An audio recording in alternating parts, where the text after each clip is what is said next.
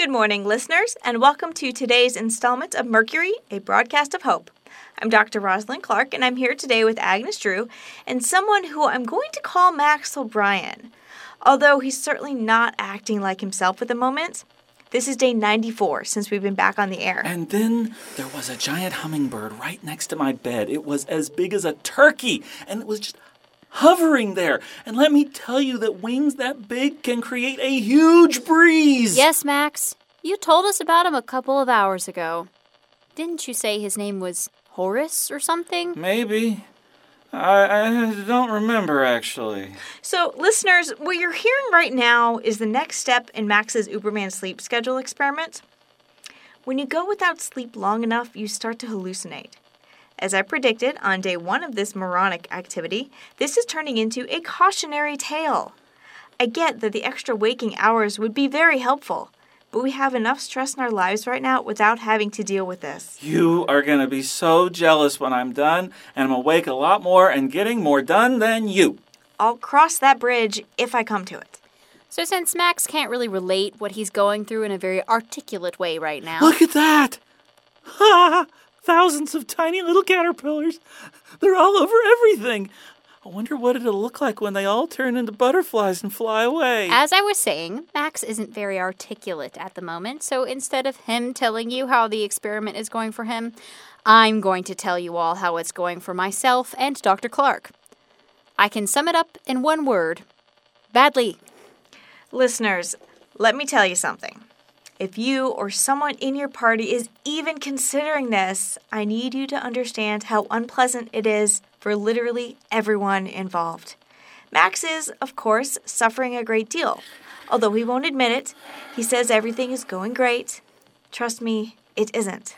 But Agnes and I are suffering also because first, we've been tasked with making sure he gets up at the end of his nap time. And second, we're having to listen to his descriptions of his hallucinations.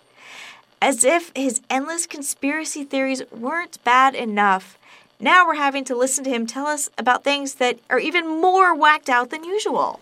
And in case you thought we could just not get him up at the end of nap time, let me tell you about how he went off on both of us when we tried it. He slept for 40 minutes instead of 20, and when he woke up and realized he'd overslept, he.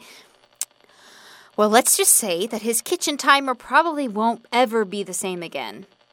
Lack of sleep can really affect his temper. I said I was sorry about that. Tell that to the bruise I have on my arm. I'm sorry, bruise! I guess I had that one coming. So far, we've had the giant hummingbird and tiny caterpillars that you've heard for yourself on the broadcast. But overnight, we were also treated to extended narrations involving the cast of The Walking Dead, him being knee deep in non existent water, a lollipop that was the most delicious thing ever, and a horse. A lot of these overlap. Look out, a zombie! Where? Relax, Agnes, he's seeing things. Right. Right. But now I've got the heebie jeebies. It's like when you see a bug or something and then you kind of itch for the rest of the day. Yes, the mind is a powerful tool, and the power of suggestion can be very influential on it. Just like the Force can have a powerful effect on the weak minded. Yes, Max, just like that.